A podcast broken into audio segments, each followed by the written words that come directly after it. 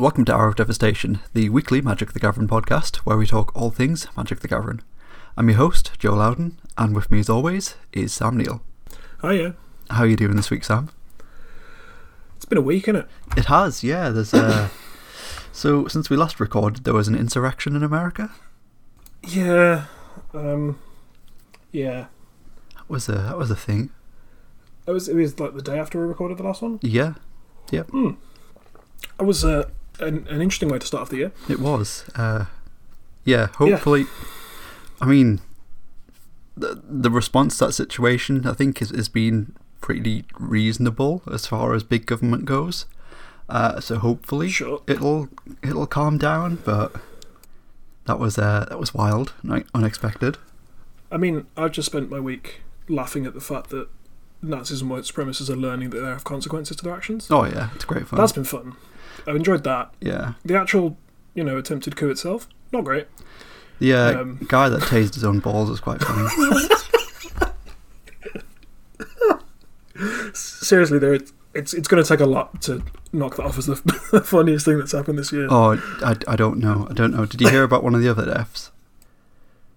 Well, the one that was carrying a flag that said "Don't tread on me," and you got and got trodden on to death. Yeah. Like, satire is dead. Satire is yeah, truly right. dead. I mean, I don't, uh, you know, I don't think death is funny, but I think... Oh, of course you know, not, no. But there's just... But, uh, you know, white supremacists who are attempting to disrupt the democratic process at the hands of an actual fascist dying in ridiculous ways is kind of funny. Yeah, it's like Darwin Award's greatest hits. It was something special. But anyway, how's your how's your week in Magic, Fiend? he, he died after tasing himself in the testicles. It's just, it's just incredible. Um, yeah, fine. I've not really done much Magic. It's been a, just been catching up on orders. Yeah. At, at work. Um, people are still buying Magic cards. Good to know. Um, and uh, yeah, I've barely engaged with Magic at all, really, apart from complaining on Twitter about Magic cards. But that's nothing noteworthy, right? Yeah, I mean, you're not the only one that's been doing that recently. I'm sure we, we've definitely got some, some things to talk about when it comes to that. But I've got some takes. Yeah. Yeah, I think we had the big Kalheim official release trailer, release day thing with, with Jimmy Wong last week, and that was mm-hmm. that was that was a thing. I mean, I, I always enjoy those those whatever, I don't even know what they call them, like reveal trailers, I guess. Yeah, I mean, I was I didn't watch it. I was driving home from work at the time and was just getting it sort of live messaged to me. Yeah, I don't think you would have enjoyed it. But, no, okay.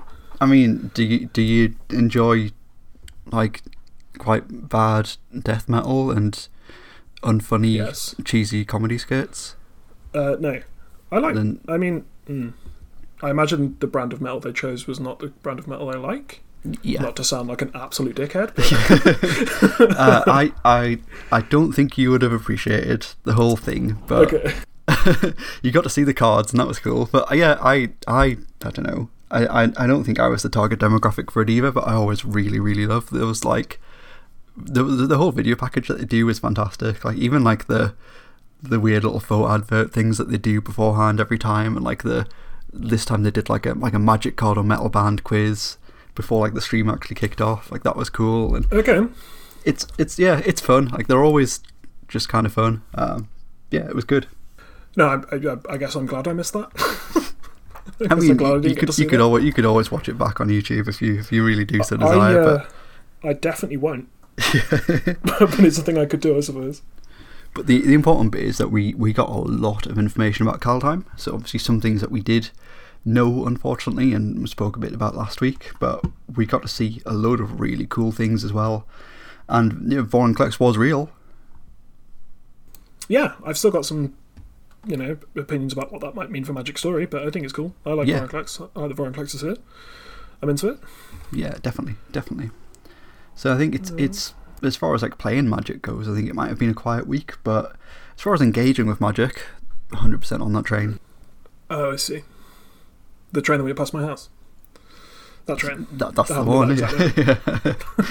Exactly.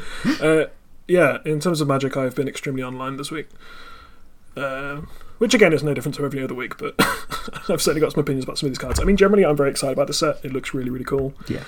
Uh, the mechanics that we you know knew about last week appear to be real and are great. and I'm looking forward to playing with him. And the set, like the theme of the set, seems great. Kaldheim looks cool. Um, and it's nice to be kind of excited about Magic. Yeah, totally. For the first time in a while. Totally. Cool. So I guess this week we're just going to really talk about some of the cards that we've seen and, and give our opinions on them. And I, I know there's one card in particular you've certainly got a lot to talk about. But, uh-huh. but where do where do you want to start? Should we start with the with the gods? Yeah, let's start with the gods. Yeah. So last week we talked a bit about Halvar, God of Battle, and how cool that was. Uh, but we now have the the full. Well, I guess is pan- pantheon's not really the correct term when it comes to Norse gods, but we've got a whole lot of them. Uh, so we're going to yeah. go with Alrond, God of the Cosmos, three blue blue for a legendary creature god. It's a one one, and it gets plus one plus one for each card in your hand and each Foretold card you own in exile. At the beginning of your end step, choose a card type, then reveal the top two cards of your library. Put all cards of the chosen type into your hand and the rest on the bottom of your library in any order. Then on the flip side is Hacker, Whispering Raven. He's uh, one blue for a two three, legendary creature bird, has flying, and whenever it deals combat damage to a player, return it to its owner's hand and it's scry two. It's not quite Stormcrow, but... it's Yeah, it's not quite Stormcrow at all, is it? But uh, I, I really like this card. It's a really... really bizarre design. Mm-hmm. Like, obviously, it gets plus one plus one for cards in your hand and exile and stuff, but five mana one one, mono blue, and on the backside it's it's a bird that bounces itself and scries. Like, one hundred percent down for this. This is definitely going to cause some shenanigans somewhere in Magic's history. Uh, I think one of the most interesting things about this card, and I guess all of the gods, is that is blinking it with Yorion. Yeah. Because you can cast Hacker for two mana right at the bird side, and yeah. then you can blink it with Yorion, and then it you can have it, it come in as, as the... well, it has to, has to come in as the, the god side, yeah. So I, that's maybe interesting. Like, this is a, a value two drop that you can curve into your Yorion, and then you have this big value engine um, in play. Yeah. That I imagine will probably be bigger than a one one most of the time, I hope. Um, I'm not sure the, the Foretold thing will really matter that much. Depends how good Foretold cards are, but I can't imagine building a deck around Foretold. Yeah, just definitely. Be, you, yeah. you play the good ones. Yeah, I, I think that's it. For, from what we've seen, which I guess maybe we'll get onto one a bit later, um, there's definitely one or two, maybe, Foretold cards that you just pay, play because they're good and you'd play them anyway, and sometimes mm-hmm, you're going to Foretold mm-hmm. them and get a sweet bonus. But I guess, like, yeah. it's that thing again, like, oh, here's a card that can do a really niche and, I guess, thematic thing. If you want to build a commander deck around it, go ahead, you can do, you can do that kind of thing. It very much feels like, again, like this this is a, this has been a set with commander designed in mind, designed in mind, one hundred percent. Yeah, definitely. Um, as we'll get to with, I mean, just just the sheer amount of legendary creatures alone. Yeah. um, points to that, but yeah, I think you know, Foretold cards are just going to be it, like morph cards, right? You don't yeah, play yeah. a morph deck; you just played powerful morph cards, and I think that'll be what happens with Foretold. Um, yeah, I, I this card's okay. I think I think it's I don't think it's. particularly powerful, but I kind of like the idea of casting it on two and then blinking it with Yorion. Yeah, definitely. It's yeah. basically what I'm thinking. I do really like that that specific interaction. Yeah, definitely. But yeah, it's cool. Cool Sweet. card. Mm-hmm. Uh, next up, we have uh, Toralf, God of Fury, two red red for a legendary creature god. It's a five four trample. Whenever a creature or planeswalker an opponent controls is dealt excess non-combat damage, Toralf deals damage equal to the, the excess of any target other than that permanent. And then on the back is Toralf's Hammer. It's one red for a artifact equipment. Uh, equipment creature, equipped creature has one red, tap, unattached Toralf's Hammer. It deals three damage to any target. Return Toralf's Hammer to its owner's hand. Equipped creature gets plus three plus zero as long as it's legendary. If you were going to give a card named Toralf to any Magic player to preview, yeah, would it be someone called Toralf, do you think? Uh, probably. I mean, it could be Riley Knight. That could be, that could be a laugh. That would have been good as well, but it wasn't. Yeah. It was someone else. Yeah, it one hundred percent should have been Toralf Sovereign's preview card. Like, yeah, he, he didn't even have to win the World Championship to get put on a Magic card. Yeah, no, here he is. This uh, this card's cool. Yeah, it, it's, it, it's, cool. it's fine. It's fine. I think, like, yeah, maybe some mono red decks will play it, but I don't know. From, from what I've seen so far from this set, I can't imagine. Like, in terms of standard, I can't imagine. Like, mono red is really going to get any upgrades at all. Like, the deck's already pretty solid, uh, and yeah, like as long as Embercleave is still just a thing, like just play Embercleave in your four, four drop slot. Uh, yeah. I mean, this is Kaldheim's answer to Thor, right? Yeah, it is. Yeah, this this is Thor for Kaldheim. For Kaldheim. Then we have Thor's hammer, which, you know, you throw out something and it returns. Yeah, which is yeah. Thor-ish, right? Yeah, that's what Thor's hammer does. Uh, which is cool. It's an efficient e-costed creature. It's a four mana five four with trample with upside. yeah, I um, mean, even the I guess the hammer the hammer is probably quite good for for mono red, because I guess if you like get into that awkward position where you can't get through with damage anymore, you haven't won by turn four, your opponent's on like I don't know five health or whatever. If you've got the hammer in your hand, you get into the late game, then paying six to to bolt your opponent to death. Certainly, certainly seen worse ways of winning a Magic game. Yeah, I think I think that's the kind of the gimmick with all these cards, is that yeah. you get to cast the, the che- well, some of them have more expensive sides, but you know, like the cheaper side, and then eventually you'll cast that, and also the cheap side is a mana sink later in the game. Yeah, definitely. Uh, if you get to that point, I think, like the like you said, the the, the top end of the mono red decks is so crowded. Like as long as uh, Torbran and Uh, Embercleave are legal in the format, you don't really want any of the four drops. yeah. Anything else at the top of your deck, but this is like it's something you can cast on two that has some utility, like making a creature bigger is fine, and being able to bolt something. Yeah. Uh, for, for for I guess a total of four mana once you've like equipped it and whatever. I guess it's a total of six mana, right? To to bolt something because you cast it. Yeah, cast you it, cast it, it equip it, and to attach, yeah. activate it. So yeah, it is it's six mana, cast. But like even then, like it's doable. It's definitely doable. If you're panicking, it can be yeah, like a late game thing to do, I guess. Uh, though I'm not sure that's what the mono red decks want to want to be doing. Yep. Uh, uh, I yeah, would agree. And, yeah, and it's an interesting an interesting mechanic uh, on the front side with the dealing excess damage uh, to any other type of opponent. That's that's it's cool. Kind of gives right? all, all of your yeah, it gives all of your your burn spells trample essentially. Yeah, or it, you can divide them up, right? Yeah. Yeah, because um, it's, it's any other target.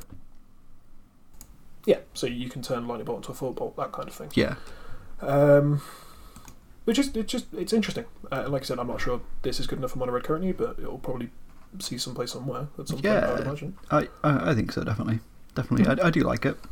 Yeah. Cool. Next we get to Esker, God of the Tree. One green green for legendary creature god.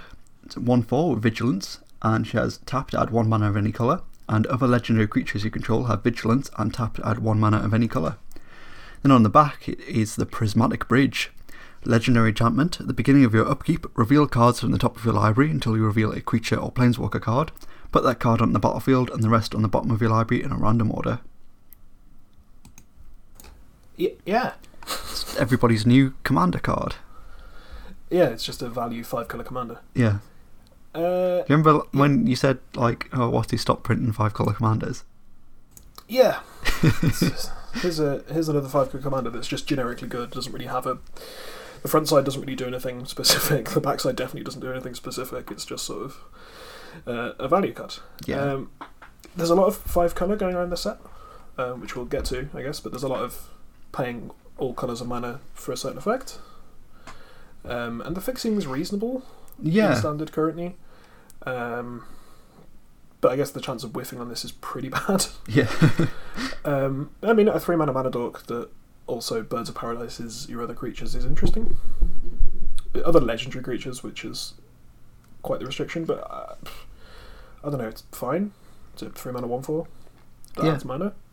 And That's then the it. other side, the other side, like you have such a chance to whiff. I'm not sure if it's good enough. Yeah, as far as standard goes, like no, probably not. Like unless. Unless there is something specific that you're you're doing, uh, but yeah, I I think there are much better ways to get an Egon into play on turn four or whatever you're probably going to do with this. Yeah, yeah, you can actually cast it rather than hoping you hit it off a five color enchantment. Yeah, or just Genesis Ultimatum. Yeah.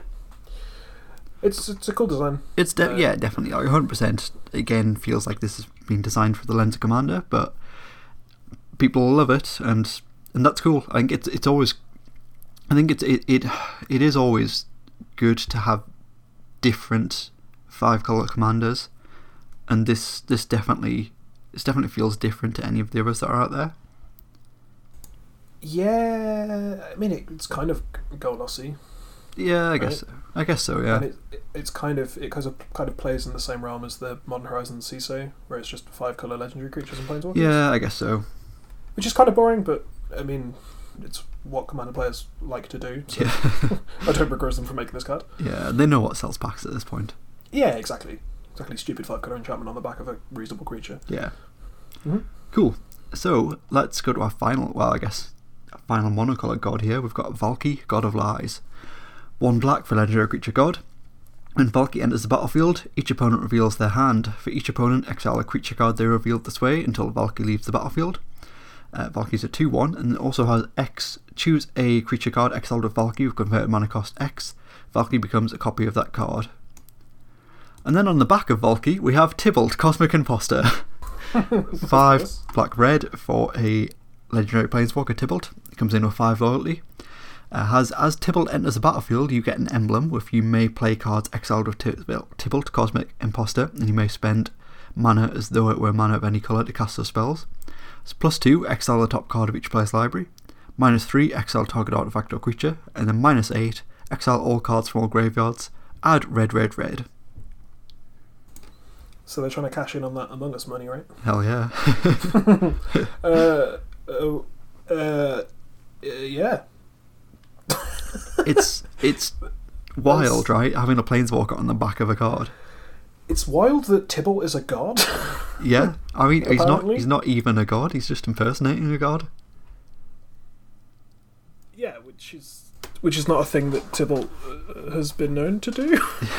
He was just kind of a dick before, right? Yeah. Like he was just like this evil devil guy who went around causing havoc as devils are known to do, and was the planeswalker embodiment of that, and now he's impersonating a god on a completely different plane. Yeah. And stealing things. I mean, going from two mana to seven mana is a hell of an upgrade for a planeswalker. Oh yeah, one hundred percent. Uh, I mean, my favourite interaction with this is Cascade.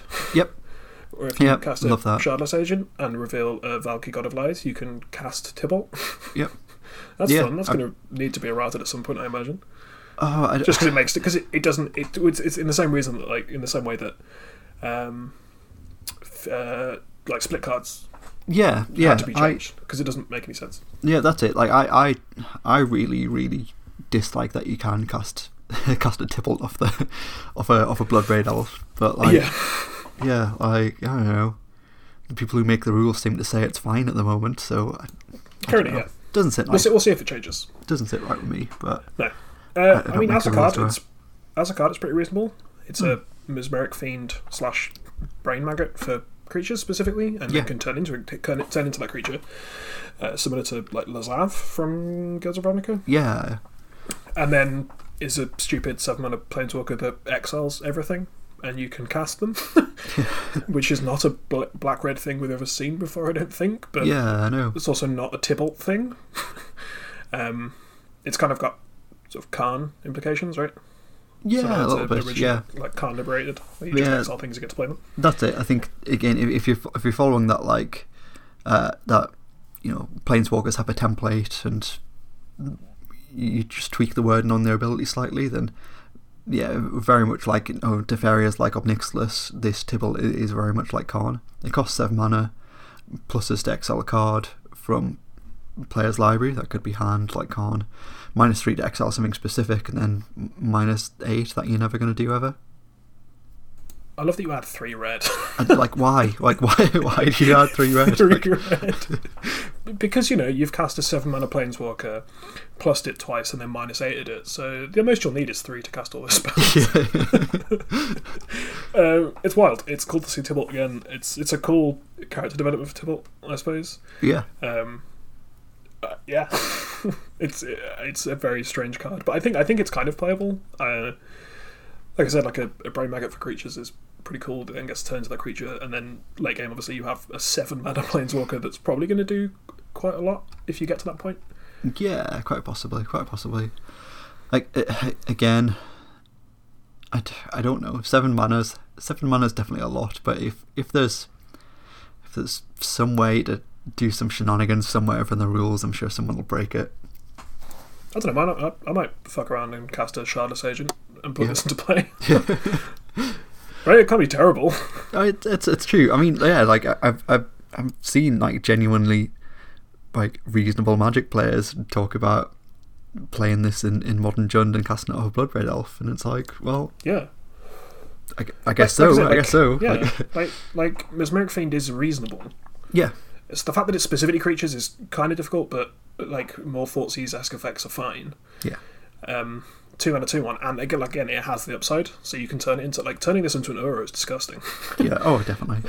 Like if you if you brain mag at them, take an Uro and then turn this into an Uro, that's that's gross. Um, and then you will have the the cases where you get to Bloodbraid Elf into it. Like I think that's fine. Yeah. I think there's. I've I've seen people argue for worse cards to be included in Modern Jund. I think I think this is reasonable. I, I, I like this design though. I think yeah. it's cool. I like it a lot too. Mm-hmm. Cool. Sweet. All right, where do you want to hit next? I don't know. We've got other gods because there are like a thousand yeah. gods on this plane. That is the Viking way. Let's go with the, with the other gods. And where do you want to start? Well, we've only got we've got three more. I think four more gods currently. Yes. We uh, have so. Yeah. Two two black ones and two green ones. Uh, right. One. Two, yes, yeah, you're right. Yeah, so we have Egon, Egon, God of Death, um, which is two and a black for a six six with Death Touch, obviously. Yeah. Uh, beginning of your upkeep, exile two cards from your graveyard. If you can't, sacrifice Egon and draw a card. And then on the back, it's a single black for a legendary artifact. At the beginning of your upkeep, mill a card, and you can. Pay two and a black and tap it, exile a creature card from your graveyard, draw a card. Yeah.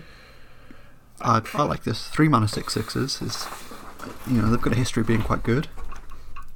Yeah. Um, I mean, it's kind of, it's going to be quite hard to exile that many cards from your graveyard in Standard. Uh, not necessarily. Go on. It, uh, no, I'm thinking of Historic because I only play Historic on Arena. Stitch of Sapphire is not Standard legal. Uh, but yeah, maybe it's Historic playable because of Stitcher Supplier. Because of Stitcher Supplier, yeah, yeah. Because the, the the graveyards fill up ridiculously fast in, in Historic. Yeah, I mean, uh, they, I guess the, the, back, like the, the back half. Yeah, the Rakdos decks that play um, that play Stitcher Supplier because they also play like Village Rite as well. Sure. Okay. Maybe maybe it's interesting there. I, mean, I guess the, the the backside also combos with the front side, right? Yeah. Because you mill, mill cards with it. It's just a, a draw engine. So it's so it's three mana to draw a card, I guess, if you're unable to do it. And then it's, again, four mana in total and exiling a creature card from your graveyard to draw a card. Yeah. And I guess, yeah, even drawn it, even drawn it late, like you draw it late enough in the game, it's not going to be a dead card in your hand, given that it is a three mana six six. So I, I, I quite like it. I quite like it. Not Throne of Death is yeah. definitely definitely an interesting design. That's the kind of shenanigans I like. One mana artifact that mills a card at the beginning of your upkeep. Yeah, it's interesting. I, I don't really, I don't really see it seeing that much play, but I kind of like the design. Yeah, it feels like these cards are far more flavorful than they are designed around being a card. You know, like designed for playability, they're more designed for like what they wanted a god to do. Yeah, yeah. More than we're going to design playable gods. Which which is fine. I'm just not that big of a fan of it. Yeah, that's fair enough, definitely. Oh, and we have uh, our third black god, which is Tergrid, which yes. is a horrible name. God of Fright, which is three black black for a four five god with menace. Whenever an opponent sacrifices a non-token permanent or discards a permanent card, you may put that card from a graveyard onto the battlefield under your control. And in the back, it's three and a black for legendary artifacts. Tap, target player loses three life unless they sacrifice an unland permanent or discard a card, and you can pay three and a black to untap it. Yep. This card is ridiculous. It's gross. This is extremely gross. Yeah. I think this is, you know, like we were saying before about the, the new five commander, that, oh, that's everybody's new favourite commander. I think this is everybody's new least favourite commander. Yeah, I'm going to skip basically every game I see this in the command zone. It's not going to be a fun card to play against for, for anybody. People already hate Grave Pact, Dictator, Variable effects. Yep. And It That Betrays costs eleven mana. For when they sacrifice permanents, you get them. This is five mana. Yep. Now, granted, it doesn't make you it doesn't make you sacrifice things on the actual card itself, but you can bet that that deck probably has a lot of Fleshbag Marauder type cards in it. Yeah, yeah. That'll make you sacrifice things that you will just get to go and then discard effects, and just it, it leads you into building a deck that's full of edicts and full of discard effects, which yep. is not fun for anyone because no one gets to play Magic apart from you. And if you want to do that and your playgroup's okay with that, then sure. But I don't think you're going to have a lot of friends left after playing this deck. Like, yeah. like there's there's no way. Um, and the backside is just like a repeatable uh, Torment of Hellfire. Yep. Which is strange. It is uh, strange. It's pretty cool, but strange. But yeah, the, just the fact yeah. that it's like tap, do the thing as well, and it's an artifact. And, you know, how many ways are there to infinitely untap artifacts in Magic? Yeah, way too many. Yeah. Um, yeah, this I think well, this is, a, this, is a commanded, this is a commanded design. Yeah. And I think they've massively missed the mark. uh, you know, when I was talking about what's the orrery card from M twenty-one, Chromatic Orrery? Yep. They're designing cards like that thinking they know what commander players want, and they definitely don't. Like, people are going to build this deck and, you know, spend weeks putting cards together and building it up. And be like, yeah, this is exactly what I want. They're going to play one game and no one's going to talk to them anymore. And it's just going to be miserable. It'd be like the same when, when people built uh, Crick decks, the yes. Phyrexian Mana one. Yeah. Like, oh, this is going to be sweet, this is going to be great, and then you play one game and you're like, I never want to touch this commander ever again, because it's just miserable. It's just no fun. There's a reason I don't play um, Grave Pact effects in my Merrin deck, because it's not fun. I play like a couple of Edict effects, but like I'm not just wiping your board in every turn, and yeah. then gaining control of them, like with Tergrid, which is disgusting. I, yeah. I, I, I don't like this design at all. No, I, I, I think it's fully miserable. agree. That's it. I think, like, it's I very, think very miserable. I think if, if this was... You know, if Commander wasn't the thing, then yeah, cool, this is interesting. It costs five mana. That's fine. Maybe maybe once or twice per game you'll get activate the ability, but then yeah, Commander is the thing. These effects already exist, and this this just, just absolutely loves those, those effects. And yeah, this is not going to be fun, but you know, it's here. The art's cool at least. Yeah, especially the showcase art. Yeah. Yeah, I, I don't like this card. And I don't think anyone does. No. And I think the people that do like it will soon figure out that they have no friends. Yeah. Cool. So next up, we're going to hit the a green god. That is Jorn, God of Winter. It's three and a green for a three three. Uh, snow creature, god. And whenever Jorn attacks, untap each snow permanent you control. And then on the back, it is Kaldring the Rhymestaff. That is one blue-black for a legendary snow artifact. Tap, you may play target snow permanent from your graveyard this turn. If you do, it enters the battlefield tapped. This is excellent. Yeah, I have no idea what's going on with the design of this card, but I love it. Absolutely it's so love it. Good. It makes absolutely no sense, but it's great. This is exactly what most people were looking for in a snow commander. Yeah. I know we're talking about commander a lot, but it's kind of my thing. Um, it's, it's three colours. And it untaps snow permanents and allows you to recast snow permanents. Like, it does two different things. It's not just like whenever you play a snow permanent, draw a card, which would have been an incredibly boring mechanic. Yeah. It, it does some interesting things, um, and I think this is exactly what people wanted when they were thinking about oh, finally getting a, a snow commander, like a commander that cares about snow. Um, I, I, when you actually go to build that deck and look at all the snow creatures, you have Arkham's Astrolabe, you have Icefang Quarrel, you have Dark Depths, and then a bunch of really bad cards. uh, this deck is not going to be actually any good if you build it as a commander deck. Yeah. Um, but yeah, it, it's I mean it's a three mana three three with vigilance, right? Pseudo vigilance, but vigilance because it immediately untaps. Yeah, yeah. There's a there are very niche cases where this doesn't untap when it attacks that you can sometimes cast to replay snow stuff. So we'll have to see how much snow stuff gets printed in the set into standard. But being able to re-buy stuff seems very very powerful. Yeah, I think so, definitely. I guess we, like we've also got like Modern Horizons two to think about as well. Like, I'd be surprised if that was snow themed again. I mean, it wasn't. I guess I don't know. It was very snow themed. Yeah, I guess it was very snow themed. I think just because there were like forty, forty-one mechanics or something in it last time. I'm thinking, oh, maybe, yeah. maybe it'll be mechanic heavy again, and you know maybe there'll be one or two snow cards in it this time. But yeah, I think yeah, you're right. Like, we need to see what good snow cards we can have that work with this, but I, I really like the design of this card. I mean, it plays lands from the graveyard, the backside. Yes. You can play snow permanent cards, right? So you can, including the, the new uh, tap lands that have types. Yeah. But snow lands. I think that's the one thing with this, like, you're not going to generate a stupid amount of mana because you'll still want your pathways and what have you for fixing. So this won't untap those, but I mean, a Seaborn Muse effect is a Seaborn Muse effect, right? Yeah, definitely. I think there's some interesting mid-range applications with this. Like, like I said, like we'll have to see how the, the snow builds around it. But I think it's it's it is a wild design. Yeah. I don't really understand what's going on here at all. Yeah, fully agree. I like. I'm quite in, in, in, I mean, I guess I don't know if we're going to get a story about the rhyme staff at this point, but if there is, I I, I really want to find out what this, this rhyme staff is, and uh, why this why this this mono green creature has a blue black staff. Uh, yeah, it's kind of confusing, right? Yeah, very strange, but I love it. Yeah, it's really cool.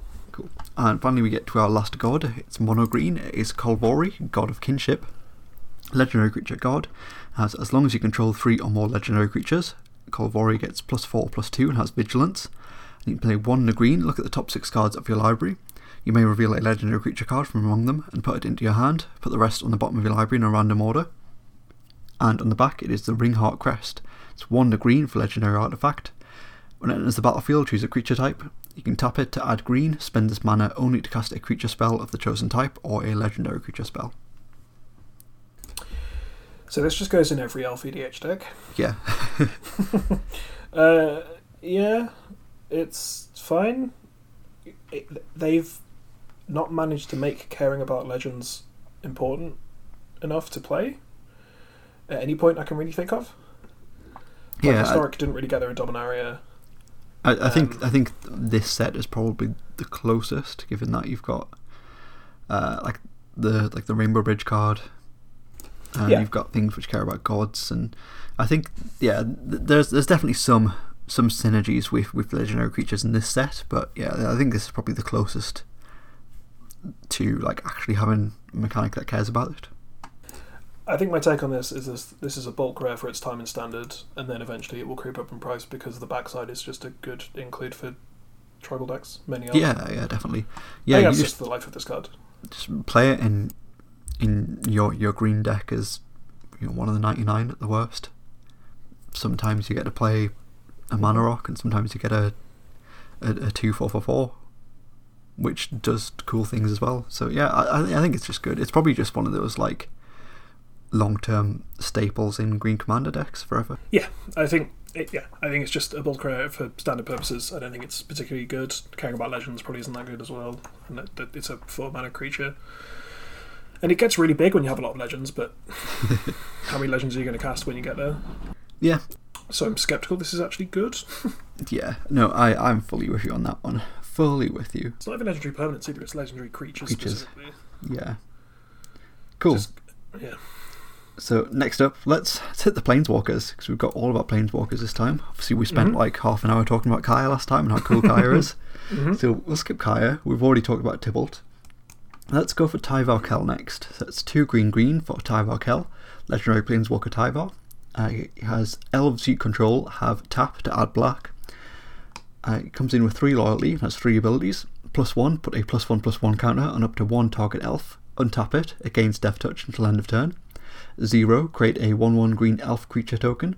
Then minus six, you get an emblem with whenever you cast an elf spell, it gains haste until end of turn, and you draw two cards. Man, it's really nice to talk about just one side of a card. Yeah.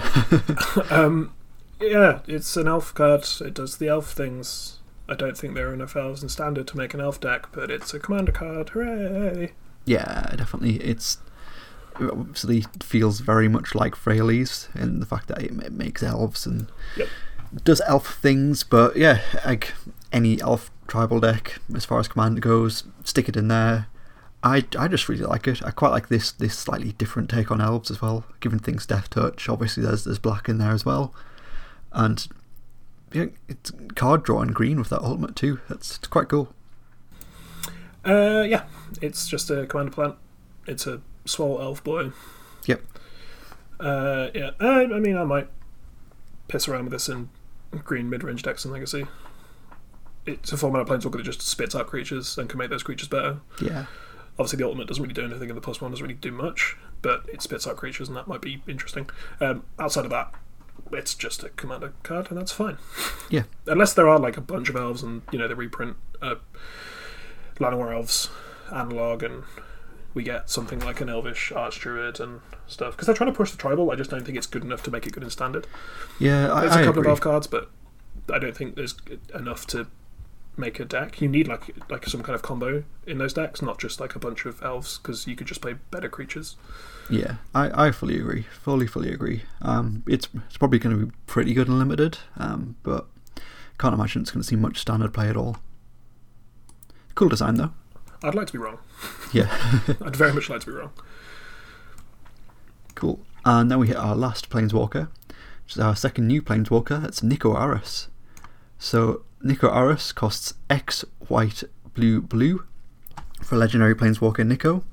When Niko Aris enters the battlefield, create X shard tokens, which are enchantments with two, sacrifice this enchantment, scry one, then draw a card. Uh, plus one, up to one target creature you control can't block this turn. Whenever that creature deals damage this turn, return it to its owner's hand. Minus one, Niko Aris deals two damage to target tapped creature for each card you've drawn this turn. And then another minus one, create a shard token. What is this design? I have no idea. Uh, I, I kind of love it. Oh, I'm a big fan, but what is it? I no idea. Absolutely what? no idea. It's like, what is this? Yeah. Obviously, I think I think the straight away the first comparison is obviously Nissa Steward of Elementals, because there's an X in the mana cost. But sure, yeah, but that doesn't affect their loyalty. So yeah, it absolutely doesn't affect their loyalty at all. But just make shards. You're going to make a lot of shards. And that's surely that's going to do something, because they're all enchantments, right? Did you want extremely slow sorcery speed Sphinx's Revelation with upside? I mean, that sounds like my jam specifically. But right, right. Yeah. I think it's interesting. I think the plus one I just don't get. It doesn't really work, like make sense with the rest of the. the After the one target of... creature control can't be blocked this turn. Whenever that creature deals damage this turn, return it to its owner's hand. What, what's that? What's that for? Do we have a bunch of really good E T Bs in blue and white that we really want to cast over and over again?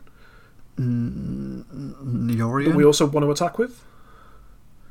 Do we really want to bounce that every turn? No. I guess I mean, you do. Oh, yeah, yeah. You want to bounce Yorion every turn, but you want to do it with Charm and Prince? Sure. There's stuff like that, I guess, uh, but, which is... a thing you could do. Yeah, I think like for me, like the, the, the plus one, I guess the first part of the plus one just screams Dreamtrawler. Like make Dreamtrawler un- unblockable, draw a bunch of cards, win the game. But but then why? Bounce your dream why? Trawler. Yeah, why would you bounce your Dreamtrawler? Yeah, and then the minus is uh, blue white card did indirect damage.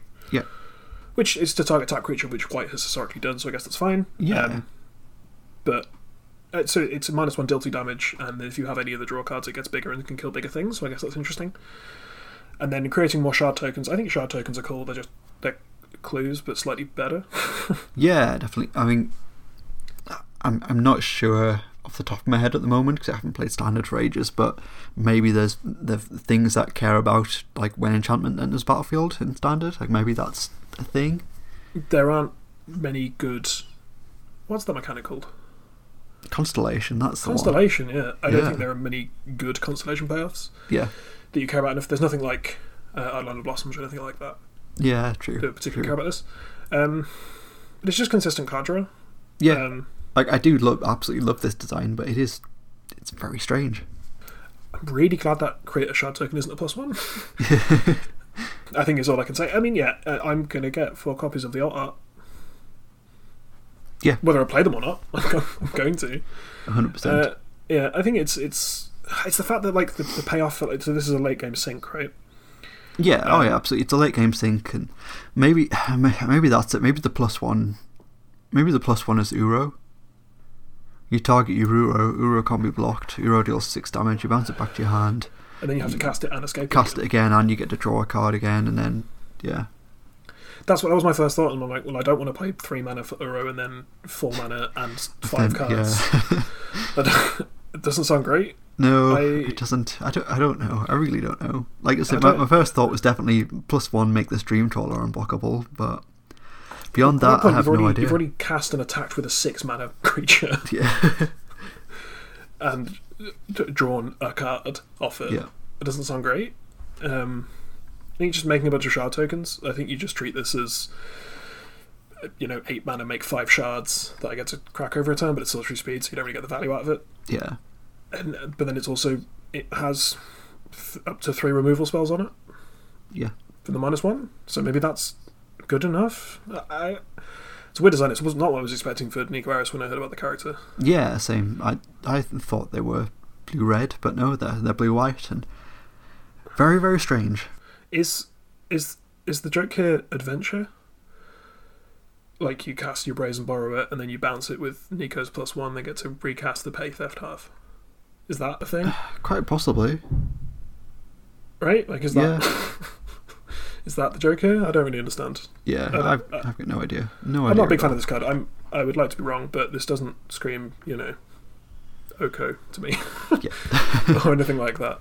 Which is good. That's a good thing. But yeah, oh, I mean, definitely. Yeah. definitely. I'm, I'm all for more it's a very strange planeswalkers like this that, like, look strange and behave strangely but aren't busted.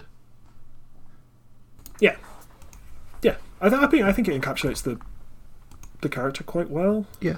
They make shard tokens, which are javelins, I guess, that they're yeah. holding in the art, and then those, and then it deals damage because they're they're good at they're, they're good at throwing javelins, right? That's their thing. So they throw a javelin at a creature for each card you've drawn. Yeah, right. So that's that's cool. And then also they get to make a creature unblockable. So God knows what that's about. Who knows? And bouncers. Wait until somebody who's much smarter than me breaks the card. I think that's the uh, that's the idea. Cool. Well, that's so, just how I play Magic. That's the gods and planeswalkers out of the way. What what do you want to hit next? Because I know you've definitely got some big feels about some cards in this set, right? Can we talk about it? Yeah, let's go for Can it. Let's go it? for it. Let's get it out of the way. Uh, Divine Gambit. White, white for a sorcery. Exile target, enchantment, creature. I've done that in the wrong order. Artifact, creature, or enchantment an opponent controls. Seems bad, right? I mean. That would be fine. Yep. That player may put a permanent card from their hand onto the battlefield. How awful. This card is extremely bad. And this isn't a case of me like talking about it, that it's just a bad card. No, I wouldn't want to play this in, in a constructed format. Um, because obviously I wouldn't want to play this in a constructed format. It, wh- why is this so bad? I don't know. I really, really don't know. It's, it's not obviously... just a, a limited plant. Because I'm fine with limited plants. Like, I'm, right? I'm fine with um, yeah. Eviscerate existing. And Eviscerate is much less good than Fatal Push, right? Yeah, yeah. I'm okay, I'm okay with with really bad, or like, constructed level bad uh, removal spells existing for limited formats. That's fine. I yeah. understand why they exist. I yeah, have played like, limited, I know how to draft. Bad cards exist, and it's fine that bad cards exist. But I really struggle to understand... this one, like it went. Yeah, yeah. So let's compare I mean, it to another card in the set, right? Sure. Iron, Iron Verdict, which is a common. It costs two and a white for an instant, and it deals five damage to target tapped creature, and then it has Foretold for a single white. Bad card, right? Yeah. If I were to not, present not you great. This or Path to Exile, which would you choose? Oh, Path to Exile. I need exactly. It it's a bad card, but I'm probably going to draft this a non-zero amount of times in limited, right? Yeah. Because it's a reasonable white removal spell. And white likes to deal with direct damage, like with Niko Aris, to tapped creatures. And also you can foretell it, and maybe that makes a difference at some point when it costs one yeah. one white mana. So that's that's fine. I'm okay with those cards ex- existing. I'm not looking at Iron Verdict and going, oh, why isn't this source to plowshares? Right? Because that would be absurd. This Divine Verdict is so bad, I am never drafting this card, ever. Divine Gambit. Why is yeah. it... Why Divine Gambit, sorry. Why is it two white mana? Why is it a sorcery? What? If this cost one mana and was an instant, I still wouldn't play it. Yeah. Because you're yeah. removing a threat, and then they get your opponent gets to choose what they put into play. Yeah. And it's not like I guess another card we'll come to. It's not like a Chaos Warp. Yeah. No. It, where it's... okay, this this thing is terrifying. I need to remove it. Whatever comes off the top, I have to hope it's. You know, they have no choice on it. Normally, it's a land or a spell they can't cast. Yeah. This is, they get to put the best card in their hand into play. Yeah, it's permanent. And if we're talking about standard, that's that's going to be Egon. It's going to be, you know, that would be like, oh, well, I've got to deal with my opponent's Lotus Cobra on turn two. I've got this Divine Gambit. I'll exile this Divine Gambit. Oh, they've put an Egon into play. Like, yeah, and this thing, cool. Like, you, you can talk about that and people will be like, oh, but it's for limited. It's like, if this isn't for limited, I don't understand. Well, maybe it was intended for limited, but what the fuck are they talking about? Like, this isn't this isn't a limited card, because in limited I have a removal spell which is less good than most of the removal spells I would play in constructed, admittedly, but I will p- pay a two mana sorcery thing to get rid of their four four, for example, right? Because I need to get rid of their four four so that my, t- my creatures can yeah. attack, or so that I don't die to their four four. So I remove their four four and they put the best bomb in their deck into play. Or they put any other creature into play, and that's not a good card. Yeah. If I exile their four four and they put in a three three because that's the best creature they have in hand, that's not good for white, white sorcery. That's not a good card.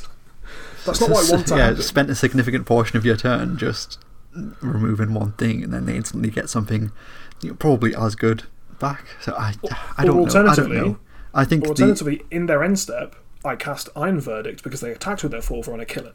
Yeah. yeah. Right?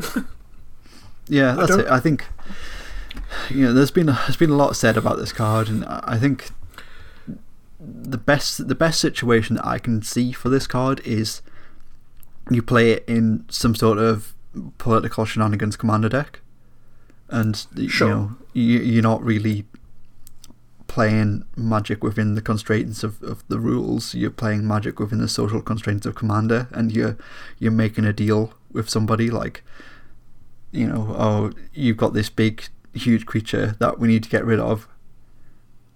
Maybe you know, we'll make an alliance. I'll get rid of this, but then you can put something else into play, like that kind of thing. Which even then just seems bad. Yeah, I mean, if if it's designed for that and it's meant to be like a group hub, com- a group hub commander card, why the fuck is it here? Yeah. Why was it not in Commander Legends? Why is it not in a supplement? Or, or yeah, in the in the commander set that goes with the with the set. Exactly. Yeah. Why is this? What? Why? Or maybe like, he, he, here's the thing, right? Here's the thing. Maybe this is maybe you know maybe this is just another another I P cash in. It's Divine Gambit, right? So maybe no, no. maybe this is a ruse. Maybe we've got a Queen's Gambit situation, and oh, you're using off. this to bait out the best card in the hand. But oh, but what's that? You've got another removal spell in your hand to deal with that permanent. Oh well, the card art does kind of depict a chess game, right? Yeah. Yeah. I think that's I, just, I think that's the joke, but like, it's still yeah, not sure. good. But then I have to have another removal spell, and if I'm playing limited, how am I going to have another removal spell unless it's another Divine Gambit? Yeah, I shouldn't have to use two removal spells in a game of limited to get a creature dead. I want a kind of inefficient, kind of too expensive removal spell that just cleanly kills my opponent's creature. That's what I want in limited, right? I want like two removal spells that cost four mana that just straight up kill a thing that I want dead. You don't love one for two in yourself. No, I don't love one for two in myself, especially for white white. Why is it called white white? Why is it called one and a white? Why is it a sorcery? Because really you, you sorcery in your main phase, you go exile that, they put in a thing, and then can immediately attack you with it. What's that? I have no Why idea. I, I think when the when the article drops talking about like individual cards in the set and the design and stuff, like when they do like the design and Kaldheim articles, I think this this is one that I'm definitely gonna scrutinise when it uh, when it comes yeah. out. Like I understand, I understand it can't be like put a land into play because that makes it too good, right? Yeah. White, white, straight up exile any creature or enchantment or artifact that you have, and they put a land into play. It's too good, I think. It, sh- it should just be. I think it should just be, um, like white, white sorcery, exile target artifact creature or enchantment and opponent controls. Like, why can't we I just have that? Like, I, if if yeah. like you know, look look at everything that all of the other colors get. Like, if if we're allowed like. Two in a black for a six six, or if you know we're living in the world where we, we get Uros and we get Embercleaves and all of this stuff, why can't we just have like white white sorcery, exile your creature? Yeah, I think that's probably fine, right? Yeah, yeah. Like... but, but it's, it's just like the whole the whole debate has been like you know people talking about how white gets shafted every set and white doesn't get anything good, and that argument is tired and boring, and I don't really care to have it anymore. But when in like So Guilds of Ravnica, we had um, what's the O-ring that you can convoke? Uh, what's it called? Conclave. It? Conclave Tribunal. Yep. Conclave Tribunal. That's the analogue we have here, right? An yeah. uncommon white removal spell. Either Conclave Tribunal, very good, or this, fucking awful. I don't understand. Like, if we're doing those comparisons, like, because you know, I, I went on Twitter and compared it to Swords to Plowshares, Path to Exile, Set of the Wreckage, Wrath of God, O-Ring. Right? Okay, fair enough. Those yeah. aren't fair comparisons because those cards are much, much better, and they're designed for constructed, and they're designed to be very, very powerful. This is just bad. I would much rather play like four, but two white, white exile target creature. Right? I'd much rather play that in a game of limited. Yeah. Oh yeah, I definitely. do not want to play this because yeah. uh, sure, maybe maybe one out of twenty times you do this, and they don't have anything to put into play. But if they put anything into play, it's quite bad. And they're probably going to put something quite good into play. It's kind of horrendous. And I do, do not understand why it exists. Like, what's it what's it for? Yeah, that that's it. Like, at the worst, at the worst, it's going to be like a like a two mana sorcery speed path to exile. It's just so bad because you look at other cards that are like clearly bad and they're clearly designed for limit. Like, so you've got um, Tergrid Shadow, right? Yeah. Instant. Each player sacrifices two creatures. That's quite bad, right? For five mana, that's not great. I'm probably not going to draft that card either.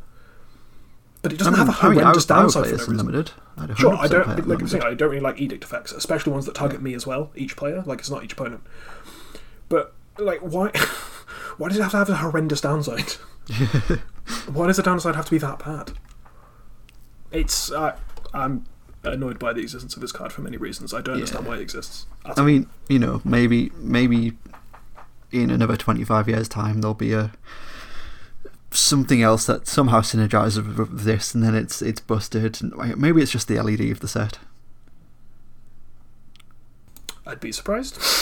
me too. Me too. But, but it's, yeah, I, that, that's the thing. Like, I'm not just dream. being like, oh, why can't white have good things? And oh, this card should have white. This card should be white. This, regardless of if this was a green card, it would be shit.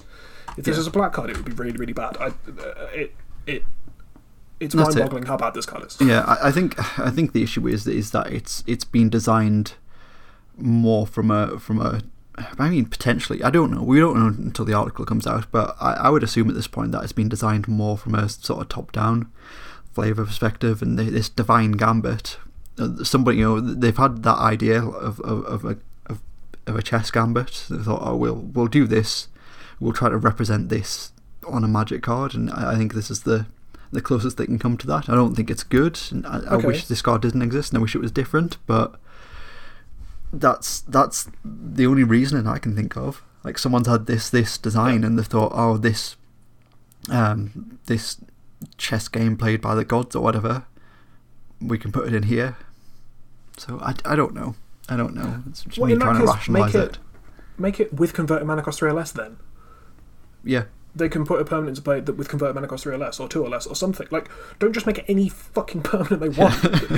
Like an Ugin the Spirit Dragon.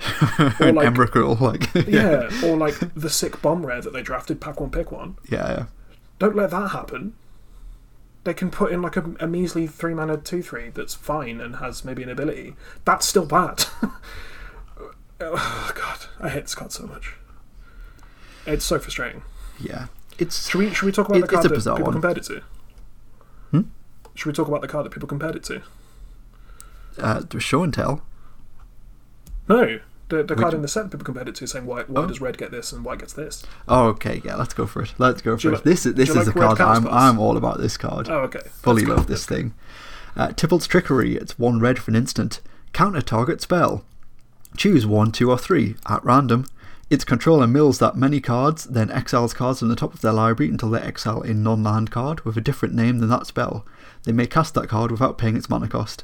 Then they put the exiled cards in the bottom of their library in a random order. So people were saying, oh, white gets Divine Gambit and it's terrible, and red gets this counterspell. That like, that's not red a reasonable gets comparison. Literal counterspell. this is this is a red counterspell designed for constructed that it's clearly had a lot of thought into, put, put into it. You know, choose one, two, or three at random. That has a lot of thought put into it. It's an incredibly different card to Divine Gambit, right? Yeah. It's a completely different Magic card. Comparing the two is completely absurd. That being said, this card's good. yeah, I think yeah. so. I really, really I like think this so. card a lot. It's really cool. Like, it's it's clearly designed for like very niche circumstances. Yeah, it's just, it's designed to stop a combo. I think. I mean, it, the, the fact that it's so perfectly just butchers Doomsday piles. Yeah, is very odd to me. Um, because it you know you, you mill the cards. It's so that you you counter a combo piece and they, they don't get to do the rest of the combo that they set up. Yeah. It just it targets that strategy so specifically that it seems wild to me that they've just put it in a standard set. Um. But this is that was weird. I don't know why you don't just shuffle your library and you have to choose one, two, or three at random and mill them. yeah, I, I don't. It's just it's a bizarre wall of text and numbers, and it I think it just perfectly encapsulates what Tibalt's counterspell would be like. And yeah, yep. I think it's great. Mm-hmm. I think it uh, like yeah, that's that's definitely like like an application. Like play it, you bring it against in against a Doomsday deck, a hundred percent. But I also kind of don't even hate it as just like a like a a red counterspell for standard. Like if if it turn if like if we get some sort of Grixis control deck, maybe we can see it in that. I'm sure there's also some shenanigans where like you can cast a spell, then you can counter your own spell, and then put an Emrakul into play or something stupid as well? Uh, non-land card with a different name. So like you, you cast spells, right? Yeah. So you, like, you can't guarantee that it's going to be an Emrakul by like a polymorphing. Yeah. And only putting Emrakuls in your deck and hoping to hit it because it's a, it's a spell. So, um, but yeah. But you could, just... could could you could you, you could brainstorm and then. I... mill three at random. Yeah. yeah. Mill one, two, or three at random. I guess so. That's the thing. Like that's I don't why. Know. Yeah. It's it's that's why it does that. So you can't set it up to do those kinds of things. Yeah. Um. But it's, the thing is as well, like people are talking about like, oh, red gets cast, but like this is the most red card I've ever seen. Yeah, it so perfectly encapsulates what it is to be red, and like, like you say, perfectly encapsulate, encapsulates Tibalt as a character. This yeah. is so Tibalt c- c- comparing to the seven mana black red Tibalt that exiles permanents and can cast them, which doesn't feel like any Tibalt that we've seen before. Yeah, this feels so. T- this is this could just be an Avacyn Restored, right? This could just be. Yeah, yeah, I agree. I think that Tibalt does this.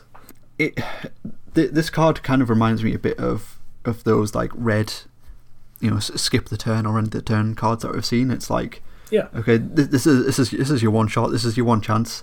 Like, yeah, you've countered this, but they could have some, they could cast something better now, or they might not have anything, or they might have something worse. This is this is your your one shot. This is your one out. Very much like the like those red end the turn or gain an extra turn. Cards are it's yeah. like right, you've got one turn, do your thing, and then if you don't do your thing, you've lost the game. Yeah, it's, so it's it, a last it feels very effort, much like that. Is, yeah, it's that's extremely red, and it's, yeah. it's I mean it's it's in function it's a Chaos Warp for the stack, right? Yeah, yeah, definitely. And it, it's it's a case of you you cast it like okay, well I can't let the spell resolve because if the spell resolves, I'm going to die. So whatever they reveal from the library, I was going to die anyway, so I don't care what they reveal. Yeah, and that's extremely red. yeah, it's it's just like a perfect a perfect red card. Um. And it's nothing like Divine Gambit. yeah, Divine Gambit, yeah, Divine Gambit is, like, is, is, is unplayable in every format ever, and then this is like this is definitely sideboard of Mono Red and Standard. Yeah, this is this is extremely good. Like they, like they don't get to choose what they put into play, and that's the important thing. Yeah, sometimes hold, they're going to put an Egon like, into play. Sometimes they won't. yeah, um, hold this up against a board wipe. Hold this up against an Egon. Like yeah, your Mono Red deck wins. I mean, ca- ca- this is. It functions like Pyroblast a lot of the time. Like Pyroblast normally exists to counter counter spells, right? Yeah. This works to force through your own combo stuff or your own powerful spells. Yeah. Because you use it to counter their counter spell, and surely they get to that, but you, you got to resolve your spell, right? Yeah. So there's a chance you hit another counter spell, but it's it, it, it has so many applications, and I, I like this design a lot. Even if it's yeah. not good, if it turns out to be terrible, like it's an, it's a sweet design. Yeah, I, I like it. I like it a lot. It's so red. It's like I, I cannot understand people who don't. Like, think this if, is if red is ever going to get like a you know a counter spell that isn't you know red elemental blast or pyroblast, this is what I want it to look yeah. like. So I'm glad yeah. we've got this, and then um, you know hopefully, un- unless it's cards like you know like Iron Eyes or whatever, you know there's the blue red or some sort of Jeskai counter spell or something. I hope this is the this is the last red counter spell we see for for a good few years. But I'm glad it exists definitely. Uh, I like this a lot more than I like Veil of Summer as a design for a card. Uh, yeah, yes and yes and no. sure. I mean, like I get, in yeah, terms of design, I, like, I like playing Veil of Summer. I love playing Veil of Summer because I love playing that, green. That, that's it. Like yeah, like I I also love playing Veil of Summer because it means I just get to win the game on the spot. But also yeah, but, hate Veil of Summer too. Yeah, exactly. Whereas I mean, this is a much a much weaker. Um, design for that kind of effect that they want Evangelism to be, right? Yeah. It's yeah, like, stop messing so. with me. And instead of being an upside where you just get to cantrip, you potentially put a, an, an exceptional permanent into play. yeah. right? Like, that's a cool trade-off. That's very weird. Yeah.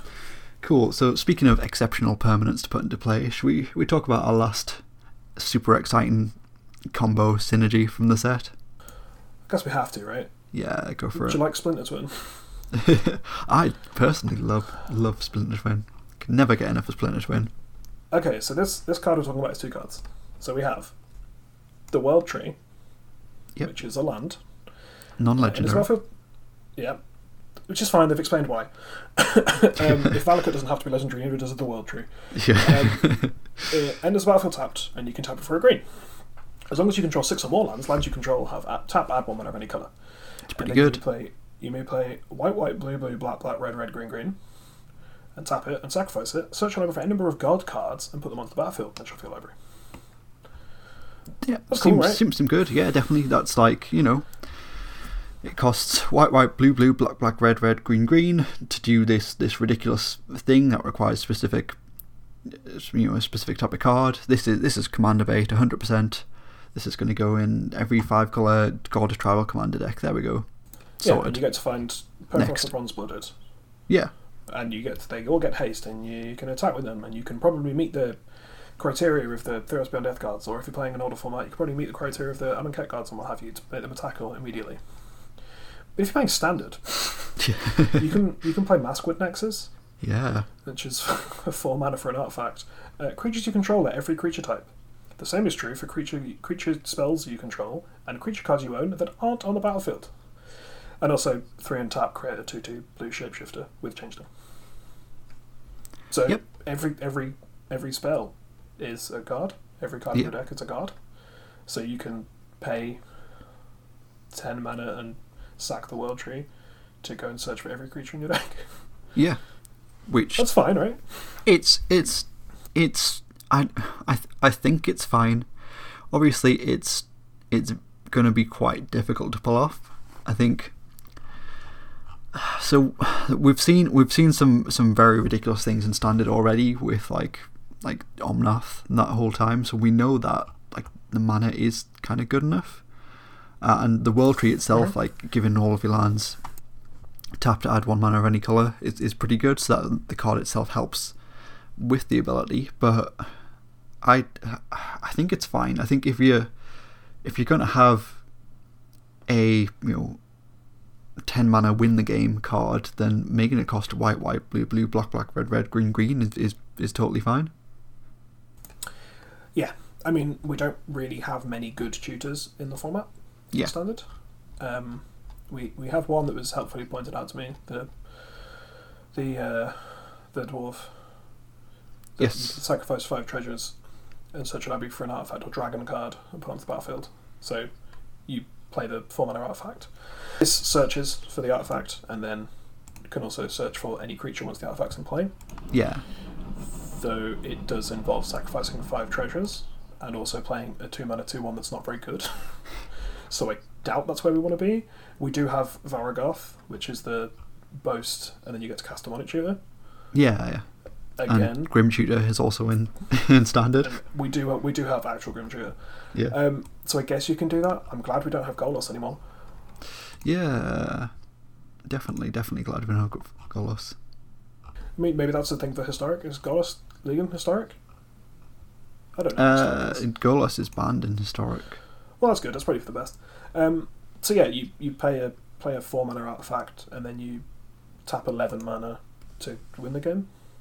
Yeah. With so I think that there are a, a bunch of different ways that you can win the game. Um, at least in standard, definitely. Um, so obviously, like the like the first one is just like Terror of the Peaks plus the rest of your deck. Mm-hmm. Yep. So that's quite good. Um, obviously, instant speed, everything comes in. Terror of the Peaks triggers, and you just deal infinite damage to your opponent essentially. Uh, and then another one I've seen quite interesting is just uh, yeah, your opponent's end step, you activate it, and then you put into play uh, you know, all of all of your like, your whole library. Uh, as long as one of those cards is Scoot Swarm and another one is a Shire, enters the battlefield and you get a Scoot Swarm token for each creature that was in your battlefield stacked or whatever. I don't know. I don't know how many tokens it's going to make. I'm sure it's going to crash Arena, but that's definitely something you can do there too. Um, yeah. Yeah, I don't know. I, think, I don't I think know. The thing, the thing I didn't appreciate is just that you don't have to really warp your deck much with this. Yeah. Like playing a tapped Greenland that once you have six lands is actual fixing, like is a Chromatic Lantern, yeah, is fine. Um, like playing that card in your deck is fine. It's, it's like you lose a lot, you lose very few percentage points. Um, yeah, playing just playing this land in your deck, and then you play a four mana artifact that does have some utility outside of being part of the combo. Like a four mana artifact that then you then pay three and tap to create a two two is kind of fine, I guess. Yeah, like, it's not the end of the world if that's in your standard deck. That's it. I, I think there are um, like. There's ju- just like a reasonable, like, sh- like there's just like a reasonable deck that you can play. Anyway, I assume it'll be something similar to what the Omnath deck looked like while Omnath was legal. Like it's like a similar shell, like a like a reasonable shell that you can play anyway, and then you just have this game-winning, game-ending combo in there just cause.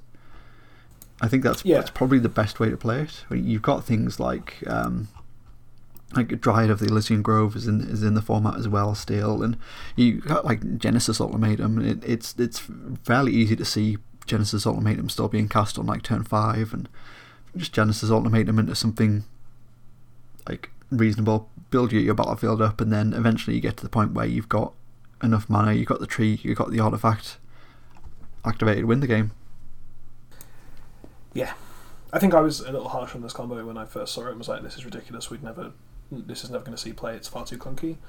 Yeah. Um, but yeah, like we as we've seen, for these kind of decks to exist, you don't really need tutors for the, the halves of the combo. Yeah. You just put them in a shell, like you did with uh, Sahili Cat. Yeah. Where you just have a, a reasonable energy shell, and you're just like, well, I might as well put this infinite combo in there. They also do a couple things, and like th- this, the, the artifact does something. Like it is a form of an artifact that doesn't do anything when you play it, but then it can make a steady stream of creatures if that's what you need. And yeah, land definitely. Is also just a reasonable land that once you get to six mana, which you're probably planning to do with this deck if you if you want to be able to activate that, that ability, yeah. It's just fixing. Yeah. So. Um, I think I was I was a little harsh on it. I think I'm probably wrong about it. I think it's probably a contender in a standard format somewhere, and someone smart's going to figure out the best shell for it to go in, whether that's like a, a, just a, a Scoot Swarm style deck where this just has a combo with the Scoot Swarms, or some kind of Terror of the Peaks deck, or whether it's just like like, like an Omnath deck, sans Omnath. Yeah. It's just a, a value pile playing a good mid-range game, and then you just get to do this every like one one out one out every five games. Yeah, given like we've still got Beanstalk Giant, we've still got Cultivate. Still plenty, plenty of reasonable like ramp spells and, and colour fixing, and you know Lotus Cobra too that still exists. I, yeah, I think I think there's there's definitely it's it's definitely possible. I don't think it's going to be you know tier one or even tier two, but I, I I wouldn't be surprised to see that kind of strategy sort of hanging around like the mid to high gold level on on the, the ladder on Arena, because. It's it's a big, cool, silly combo that wins the game on the spot. Players love to do that. I love to do that. It, it, as long as it's playable, people will try it and people will play it, and that's cool. I, I think it's fine, but you know, it, it's it's probably not going to beat Gruul Adventure. It's probably not going to beat Mono Red. It's probably not going to beat Demir Mill. So I can't imagine it be a strong contender, but it's doable. Yeah, I look forward to three minutes down the line, one of the cards being banned. That's just what'll happen, right? We'll we'll go yeah. in here and be like, yeah, this is pretty good. It's, it's better than we initially thought, but it's probably not too powerful. And then it just completely breaks standard wide open. Yeah, or maybe I guess it just break, literally breaks Arena and you can't play it. Yeah, yeah. I guess just, just give it a week till we got the full spoiler, and then we'll see. Oh no, they've printed this card that combos with this and this, and then yeah, but yeah, we'll see. Time will tell. Yes. Cool. So I think that's pretty much all we have time for this week. Let us know your thoughts of Kaldheim so far. Did you did you enjoy that stream with Jimmy Wong? Were we just wrong? Uh, let let us know. Let us know your thoughts on, on the big tree. Will you be trying it out? Hit us up on social media. On Twitter, we are at H F D cast, facebook.com slash HFDcast. Or if you really enjoyed the show and you want to give back your name monetary value, you can hit us up on Patreon. We are patreon.com slash Hour of Devastation, where tiers start from as little as one dollar per month. That's roughly twenty, twenty-five cents per episode. Uh, or give money to food banks, please. Yes. Um, I don't, I don't know if anyone's seen the the amount of food that is given to you instead of a thirty man thirty pound meal ticket, but it's not enough. Um, so if you have excess cash, give it to people who need it, please. Or us, that'd be nice. I mean, if you don't have a heart, give it to us. But uh, we'd appreciate if it went somewhere more useful. You can find the podcast on Spotify and SoundCloud and iTunes and Stitcher. Does that sound right? Yeah, that's about it. Cool. If you want to use one of those platforms and leave us a review or a rating or a comment or just share it with your friends, we'd really appreciate it because it helps us get out the podcast to more people. Yeah, if you want to find me on my own personal social media, on Twitter, I'm at PeachGardenOath. At Facebook, I'm Jill Loudon. You'll find me in pretty much any of the magic groups. Be arguing about that that, that white gambit spell, probably. Uh, I also stream on Twitch. Uh, pretty much every Friday night, I'm doing some magic stuff. And then alternating Saturdays and Sundays, We we do other things. We do like Among Us and, and party games, and yeah, it's a lot of fun. Come check me out there, twitch.tv slash peachgardenoath. Yeah, I need to find another Among Us group. I kind of yeah. ruined my friendships based on that game. Uh-oh. Hey, do you want to ruin our friendship by playing Among Us? Hell yeah. uh, you can find me on Twitter for now, at snail sixty-nine. Nice. Thanks. Uh, recently offered a twelve hour mute. like uh, just like just like Donald Trump. I, I said a thing, and then Twitter said, "Please take this down," and I, I did, and then I made the same tweet again, and they said, "Please take this down. Also, you can't tweet for twelve hours." Which, in terms of the Twitter rules, fair enough. But yeah, I'm probably on Twitter still. I might have to make an account at some point. We'll see. We'll see what happens when this, when this episode comes out. Awesome. So that's all that we have time for this week. Once again, we're approaching the second hour. The Godfarer has returned, so we'll see you again next week on Hour of Devastation.